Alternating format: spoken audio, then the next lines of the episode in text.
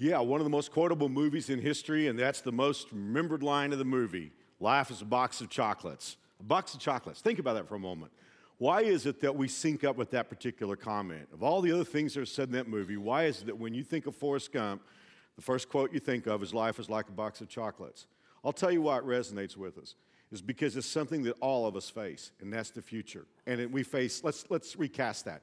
We face an uncertain future. It doesn't matter how well you've prepared for it, although I guess in some ways it might, but as far as it being uncertain, you can prepare for it. You can have a high IQ. You can, you can be a person with a lot of qualities as an individual, but at the same time, we all have to accept the fact that we don't know what's going to happen tomorrow. Actually, we don't even know what's going to happen the rest of the day. And I think that's why we hear life is like a box of chocolates. Whether externally internally, we all sort of nod at that and say, Yeah, it's true. Life is a box of chocolates. You don't know what you're going to get. Now, how do you feel about that? I mean, seriously, how do you feel about not knowing what lies ahead in your future? Because I'm guessing how we feel about how we, how we, face, how, how we feel about the uncertain future that we face. It has much more to do with our lives than we can possibly imagine. It's been said over and over to us again from just about every quarter and in every area of life that life is 10% what happens to you and 90% how you react to it. Think about that for a moment because I don't think we really believe that. I think we really believe that life is 90% what happens to us and 10% how we react to it. And yet we've been told by secular and sacred and psychological sources that it's true, that life is 10% what happens and 90% how you react to it. So when you and I ask the question, what do we think about an uncertain future? I think it's a good, good thing for us to stop for a moment and just say just exactly what is our attitude. Let me give you a couple of handles. Let me give you a couple of scenarios that have helped me think about facing the future. Because I am a person, as you know, if you've listened to me through the years, I deal with anxieties. And I began to ask myself the question what is my attitude toward an uncertain future? And here's what I think about. I mean, imagine, if you will, for just a moment, that here is a woman who has been stalked by a predator who has harmed her. But for the last five years, this predator has been in prison, and she's felt secure knowing that he's, he's locked away. But the day comes when he's let out of prison, the very first day when he's out of prison. And her cell phone rings, and she looks at the indicator, and it says unknown caller and she's afraid to answer the phone because she's thinking to herself, it's probably him. Get that picture in your mind. Now I want you to get another picture in your mind. It's Christmas Eve, and you're looking at a child, little boy, little girl. And they're looking at the gifts under the tree that they're going to open in 12 hours. And one last time before this little, one toddles off to bed, here she stops by the gift with the greatest anticipation. It's all wrapped up, not sure what's in the box, but stops one more time to hold that box and to anticipate what's there and what it's going to feel like to unwrap that gift. Now, here's the thing you and I, as we anticipate the future, we're somewhere along that spectrum. We're either like the child who looks at a wrap package and says, I cannot wait to open this, or we're the woman who fears that a stalker is out to get her and she's afraid to answer the phone because of who might be on the other end of the line. Which one are you? When you look at your future, are you afraid to answer the phone, or is it that you can't wait to open the gift? See, I think we need to stop today and realize that that's going to have so much difference in life. We, we tend to think that if, if good things happen in life, we will have a good attitude. If bad things happen in life, we'll have a bad attitude about it. Or if we anticipate bad things happening, we'll have a bad attitude. And yet, and our, and our series is called Run Forrest Run because it's all about being happy in, a, in an unhappy world. And I don't need to tell you that there never has been as much emotional difficulty, turmoil, and emotional disorders as we have in our world today. We need to know how to be happy. And the book of Philippians is a tremendous guidebook for us. It's only four chapters long, but it's a great guidebook in Scripture to help us know how to think. And today, I want us to go to just one line from the book of Philippians. I'm not going to read a lot of scriptures, I just want to read one line that's so big that it just needs to stand by itself. And that's chapter 3 of Philippians in the first verse. And here's what it says Whatever happens, now that's the box of chocolates. Whatever happens, my brothers and sisters, Rejoice in the Lord. That's an interesting verse because, see, I go back to the fact that most of us tend to think that if our circumstances are good, you know, because circumstances are variable, our mood is variable based on circumstances. So if everything that's happening is good, then I have a good attitude. If it's bad, then I'll have a bad attitude. And yet the Bible is saying, no, circumstances are variable, but our attitude toward the future should be constant. And that's happiness.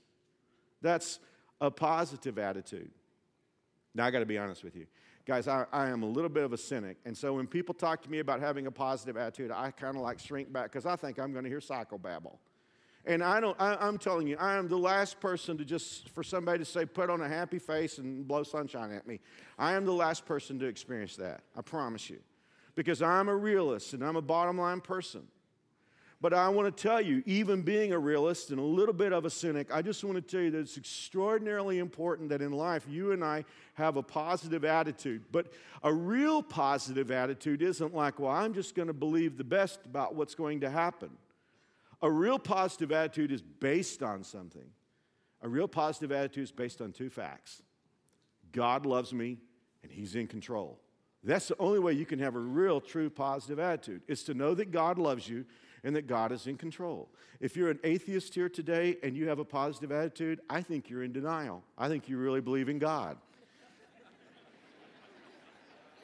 That's just my opinion. And I'll apologize to you after the service. If you're a Christian and you have a bad attitude, there's a party that's a practical atheist. Because I am convinced that a true positive attitude, the only reason why you or I could have a positive attitude is, is that we believe that God loves us and that ultimately He's going to, He's in control. Because a lot of the things in that whatever happens, a lot of things in that box of chocolates is not going to be good. They're not going to be good. And, and the only way that we can keep having a positive attitude is to know that indeed God does love us and He has an awesome plan for our life. Today, I want to talk about, I want to talk about your attitude toward the future and keeping a positive attitude. I've always thought that attitudes were like filters, but I'm reading a book about happiness, and the author of the book has given me a new handle that I love. And, I, and for me, it works. I don't know if it works for you, but for me, it has just really helped me understand dealing with my own personal attitude about the future. And here's what he wrote in the book He said that your attitude is like an invisible companion with you all the time, coaching you on how to interpret circumstances. Isn't that true? Your attitude is like an invisible companion, always with you, coaching you on how to interpret circumstances. The circumstances are the same, it's your attitude is variable. I mean, how many of us have an attitude of fear? And, and so, you know, when something happens to us, that little voice starts talking to us and says, you know, that stomach ache's probably cancer. What did she mean by that? That looks dangerous. I wouldn't try that. You know, I mean, or your attitude can say, hey, you know, this is something that could be a, a game changing event in your life, and, or, or think the best about people. Your attitude is an invisible companion with you all the time, coaching you on how to interpret circumstances. And here's what I want to say to all of us here today you are not your attitude, you choose your attitude. Some of us need to fire our attitudes. Kansas is an at will state. And some of us need to bring our attitudes in and say, look, I don't have any pre existing agreement with you. You don't have union protection.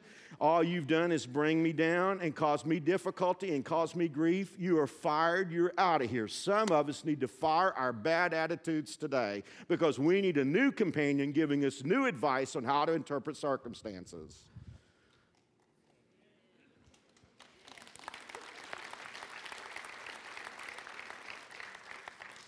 Now, even if you're not sure that you need to fire your attitude, you at least need to bring your attitude in for a review. Set it across the table from you. You need to check your attitude out and make it make your attitude defend itself. And in, the, in, a, in a way of helping you, I want to I wanna introduce you to two characters in the Bible because we're going to see a guy with a great attitude and we're going to see a guy with a rotten attitude. And the Bible devotes a lot of space to them. And, and, I'm not a smart guy and I'm not a great Christian leader, but I've always believed that when the Bible devotes a lot of space to a character, it's God's way of saying, watch this, look at this person's story. There's a lot of lessons to learn here. First guy I want to tell you about, his name is Joseph.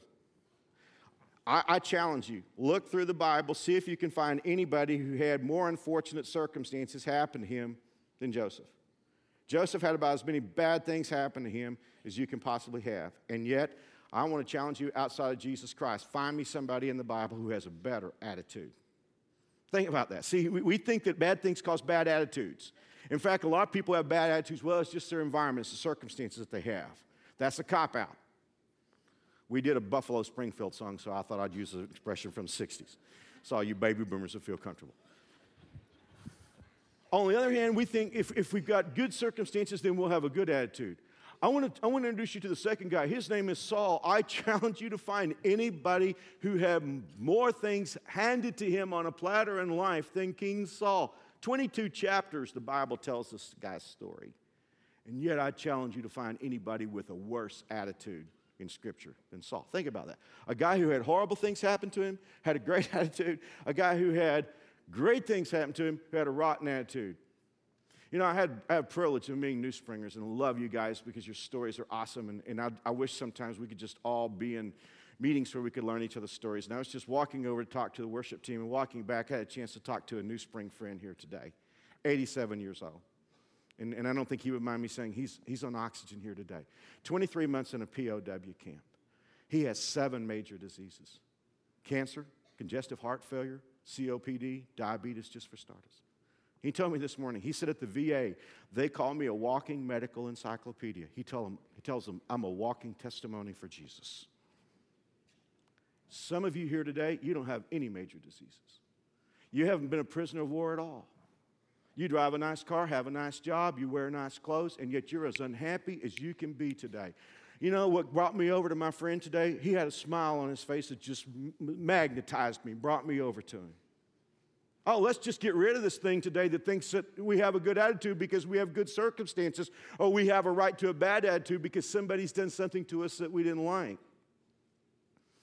Well, let's just talk about this for a few moments because I want to share with you three things. Because here's the thing forgive me for breaking a sentence, but if you and I have a bad attitude, it's going to be a self fulfilling prophecy. It will, it will affect three major parts of our lives that will eventually tell our story. If we have a good attitude, it's going to affect three major areas of our lives, and those three things will tell our story. And here are those things how you live your life, how you treat people, and how you respond to authority. Those three things will determine your story.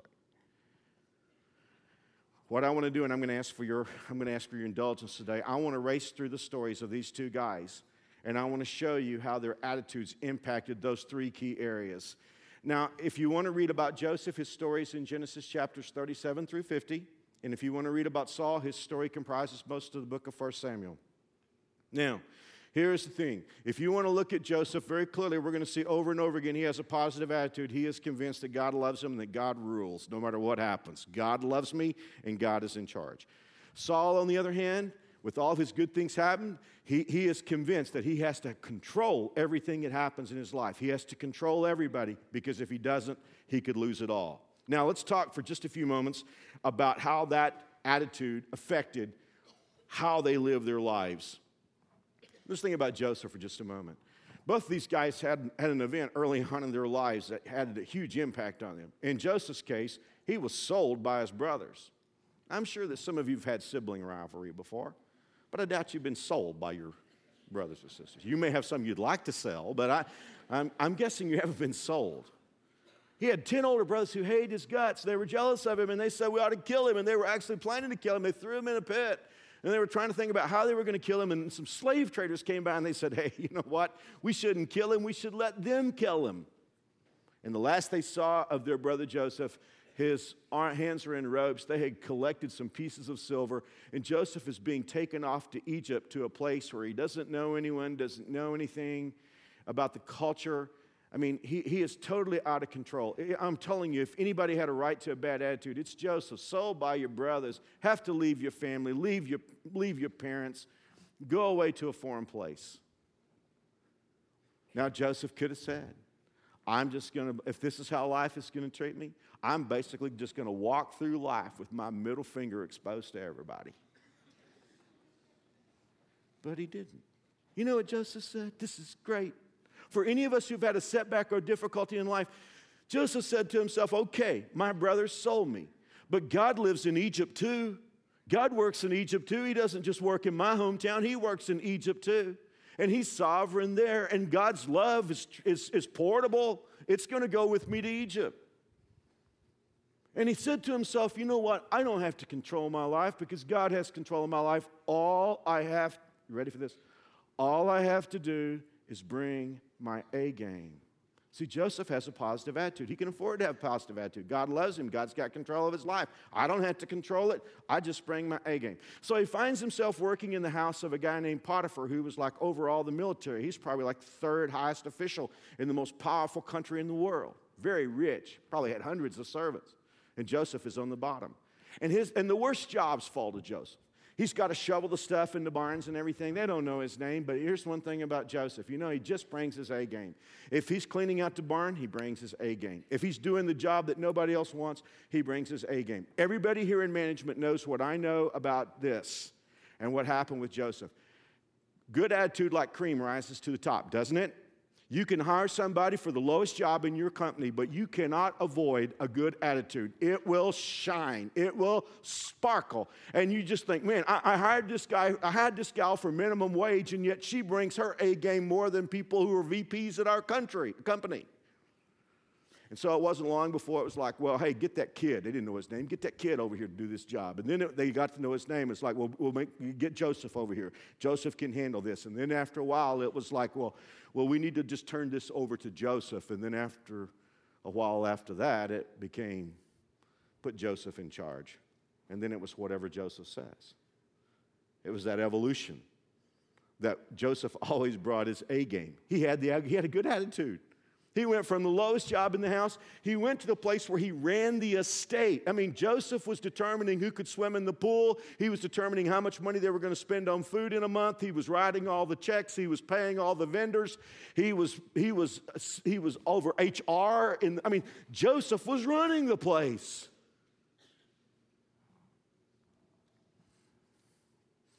Let's think about Saul.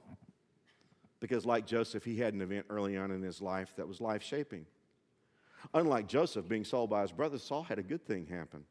He was just given the job of king. Boom.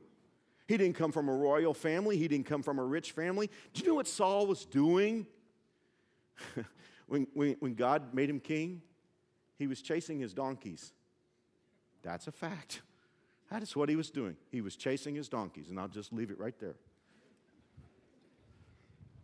And God just decides to make him king. I mean, how do you do that? How do you go from chasing donkeys to being king? But, but God did that. And not only that, God did some very special things for Saul. I've loved this verse since I was a little boy. In 1 Samuel 10, verse 9, it says, God gave him another heart. What that just simply means is God gave him the talent to do the job of being king. Wouldn't that be great if you just woke up one day and suddenly you could perform brain surgery? You don't know how, but you, you can go to med school or anything, but you can do brain surgery. You just woke up one day and you could fly 747. You woke up one day and you just knew how to try, try a case and you could pass the bar.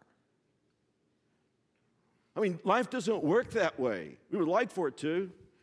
I had a great friend many, many years ago at New Spring, and his name was Ed, and, and Ed worked for Boeing for many years. In fact, Ed was like that first group that brought computers into Boeing, so he was like one of their first computer specialists. But what Ed loved was Ed loved music. His parents had been music professors at, at University of Texas, and, and Ed was a trumpet player. And, and so on the weekends, he would play with bands all over the country, and he's played, played with some of the biggest bands. He was just a great guy. And so he's from Texas, and he played the trumpet. Those were two things we had in common, and we were just dear friends. And Ed, up in years, had heart surgery one time, and, and really it was, it was a problem that was eventually going to claim his life. But he had surgery, and he woke up in the recovery room, and the doctor came in and was just trying to tell him that he had made it through the surgery and, and that you know he had survived and things had gone pretty well. And so Ed, with his typical sense of humor, said, "Oh, doctor, uh, will I still will, will I be able to play the piano?" And doctor said, "Well, I, I can't see that you would have it." Yeah, he said, "You could play the piano." Ed said, "Great, I never could play before."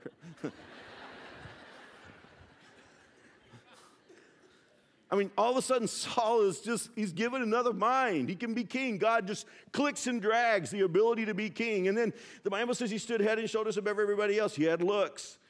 and then, you know, Samuel says to people, This is the man God has chosen. Is there anybody else like him? And, and, and the people say, Long live the king. That's popularity. How would you like it early on in life if you got the talent to do anything you need to do, the looks that caused everybody to stop and look at you, and popularity? My gosh, that's the American dream. He could have said, God must really love me, but he didn't. Now, check this out, many of us.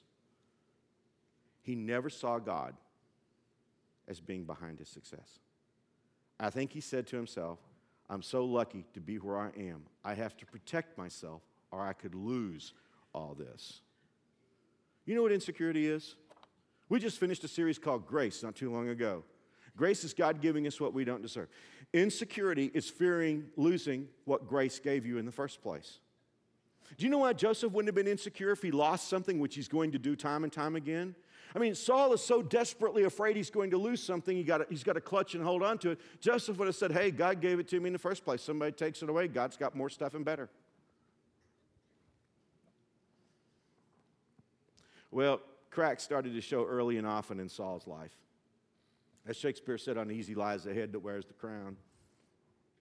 And Saul had a problem that he, he, has over and over again. He, he just, he's so fearful of maintaining control that when God gives Saul instructions, Saul only obeys the part that he wants to obey. And he's very concerned about PR. So he's in a situation now where he is about to go into battle against their chief nemesis, the Philistines.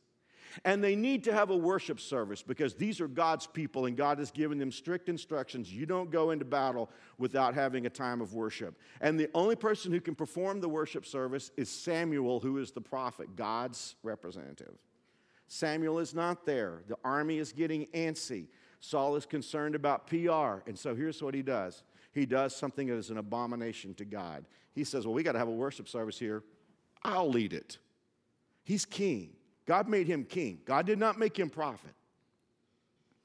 But basically, he decided that, hey, it's not really important anyway. It's just sort of a PR thing. I will do it.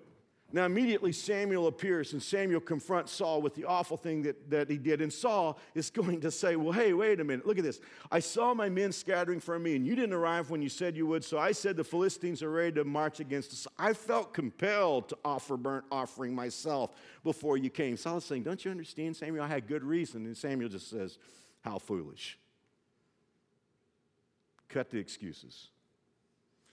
Have you ever noticed, and we'll see it today, People with bad attitudes always have excuses for the havoc they create. It's never their fault. It wasn't my fault, he said.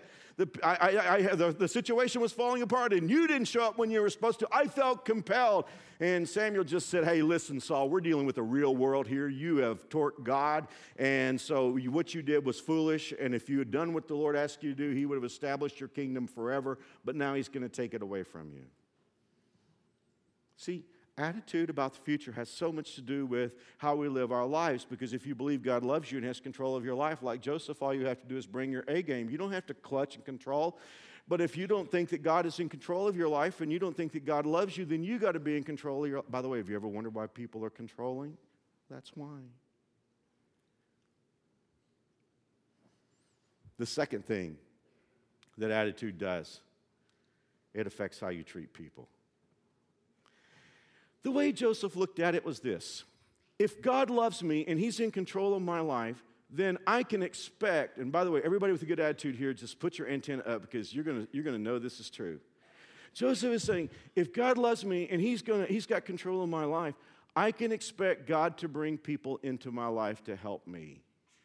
Here's the deal no matter what your vision is, you can't do it by yourself. God has made you that way. You're to have to have the help of other people, and other people are to have to have your help. So, have, by the way, have you ever noticed that people with bad attitudes tend to be one man shows? This is why.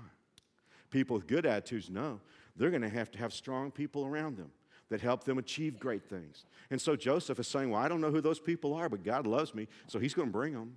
And, and if it turns out not to be my brothers, well, it's going to be somebody else. If my brothers sell me, then I expect it to be somebody else. And so he assumes that's Potiphar. Because after all, he, went, he came in as the lowest servant in the house, and now he's running the place. But things don't happen the way Joseph would have hoped they would have happened because the, it turns out that Potiphar was married to arm candy. And she gets thing for Joseph and tries to get him in bed with her. That's just what the rich and famous did back then in Egypt and in America today. And so um, she just keeps trying to seduce him, and Joseph saying, No, no, no, no, no, no, no. And he just keeps on. And one day she just reached out and grabbed his jacket. And Joseph doesn't know what to do. He runs out of it, and she's left holding the jacket. And you know what the saying is about a woman scorned? And her husband comes home, and she's got the jacket now, and she's got show and tell going. And she says to her husband, That servant you brought in the house tried to rape me. And so Potiphar not only fires Joseph, he has Joseph arrested. But Joseph said, Well, God's going to bring people to help me. If it isn't my brothers, I thought it was Potiphar, but I guess it's not Potiphar. So I'm going to jail now. I'm going to just try to help the, the guy who's in charge of the jail. And so Joseph brings his A game. He's the best person there with the mop, best person with the broom. And after a while, the jailer basically turns everything over to Joseph. But you know what? There's only so much promotion you can get in a jail. if you're in an orange jumpsuit and you're wearing a number, well, God's going to bring people two of the top officials of Pharaoh. Pharaoh gets upset with them. He thinks they're trying to kill him. And the important thing about these two guys, they have the responsibility of keeping Pharaoh alive. One is the guy who is responsible for testing all the food to make sure it's not poison. The other guy is the one who's responsible for testing the wine to make sure it's not poison. One guy's over the kitchen, the other guy's over the wine cellar. And Pharaoh doesn't know which one is bad, so he throws them both in prison. And they have bad dreams. They don't know how to interpret them. By the way, I should tell you, God has given Joseph the ability to interpret dreams. And he says to the baker, Sir, I got bad news for you. Uh, you're not going to get out of jail alive. You're going to die. Sorry. To the butler, he said, I've got good news for you. You're going to be restored to your job in three days. And three days later, when it came to pass, just like Joseph said, the butler said to Joseph, Thank you, thank you, thank you. When I get back to Pharaoh, I'm going to tell him about you. And Joseph said, Please tell him about me. Please tell him I'm an innocent man down here in the jail. And Joseph's thinking, Okay, it wasn't my brothers. I thought it was Potiphar. It wasn't Potiphar. I thought it was the jailer, but the jailer could only help me so much. So now it's the butler. The butler's going to help me. With the butler goes back to Pharaoh. He's not about to tell Pharaoh about Joseph. He just barely escaped with his own life. Last thing he's going to do is make any ripples and tell them that there's some innocent guy down in the jail. They all say they're innocent down there. So now he's forgotten. His brother sold him. Pharaoh fired him and had him arrested. The jailer couldn't only help him so much, and the butler forgot him. Okay, what do you do? Do you stop trusting people? See, this is the thing. How many of us have had bad experiences with people in our lives to the extent that we just say, Well, I can't trust people anymore. I'm going to give up on God bringing people into my life who can help me achieve my goal?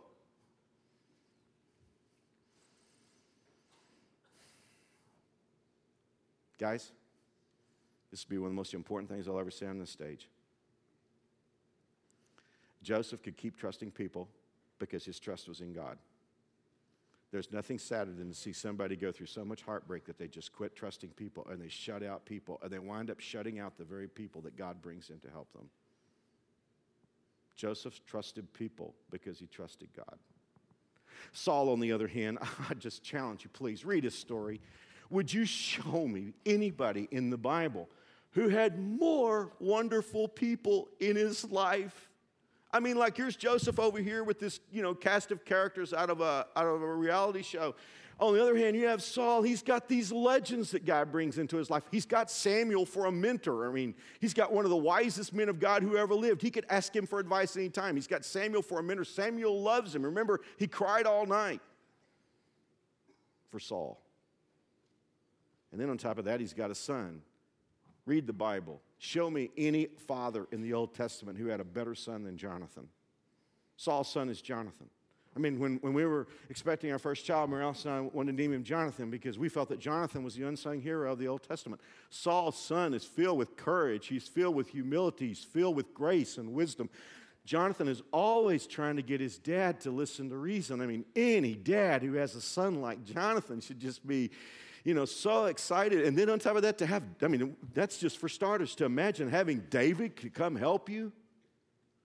Remember, there was a time when the Israelites were being challenged by a giant and nobody wanted to fight him. And along comes this country kid named David and goes out with a bag of rocks and a slingshot and knocks him down. And Saul hires him to be his top general. Let me ask you a question.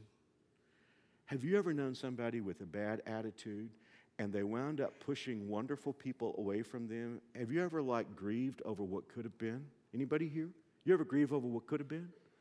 Get a picture in your mind. If you want to imagine a team, get a picture of this team that Saul could have. Imagine the prophet Samuel with his great godliness. Imagine, if you will, a son like Jonathan, who is a military champion and yet a humble man. Imagine having David over here as a military genius and Saul as captain of that team. They could have ruled the world.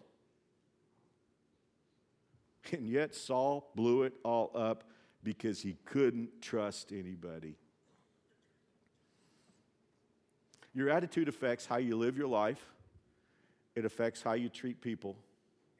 And one more thing it affects how you look at authority.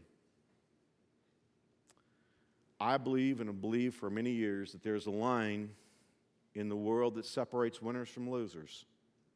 And that line is all about how we treat authority. Because all of us are going to deal with authority in our lives. Many years ago at New Spring, we had a commander at McConnell here. I had met him preaching in Fairfax, Virginia, and he was still at the Pentagon at that time and had just gotten pinned with his first star. And after I spoke that night, the pastor said, Mark, is it okay if I invite a, young, invite a couple over to have uh, snacks with us? And I had the privilege of, uh, meeting Ron Henderson his wife for the first time. Ron was leaving the Pentagon to come command McConnell, was in our church for a couple of years. And then he went back to the Pentagon, got his second star, and just passed, went to be with the Lord last year. I was speaking again at that same church in Fairfax two or three years later, and, and uh, Dan Kubish was with me, and another New Springer was with me, and we were having dinner with the Hendersons. And he was telling us, and I'll make this story short if I possibly can. He was telling me that he had to leave and go, I think it was to Serbia or someplace uh, in that part of the world. And he said he only had like an afternoon to get ready and he had to leave that very day, and he could only talk to his wife one time a week and only for a limited amount of time. Now I'm thinking, that is amazing. And I guess Ron saw the shock on my face that someone at his position could be moved around so capriciously. And here's what Ron said to me, and I never forgot it. He said, I had more control over my life when I was a second lieutenant than I do as a major general. There are a lot of second lieutenants, there are not many major generals. Now, there's some of you have a bad attitude toward authority, and here's what you're thinking, and you're so wrong, you can't even begin to know how wrong you are. You think to yourself that when you get elevated that you won't have to answer to authority anymore. Let me tell you, as you climb the ladder, you're going to have more authority in your life than you ever dreamed the higher you go, the more authority you have. So, authority is always going to be there. And a big line in life is how you deal with authority. Every once in a while, some smart aleck will say to me, Well, I'm just kind of rebellious, you know, and they'll say it as though it's something to be proud of. And I think, Thank you, you just told me you're a loser.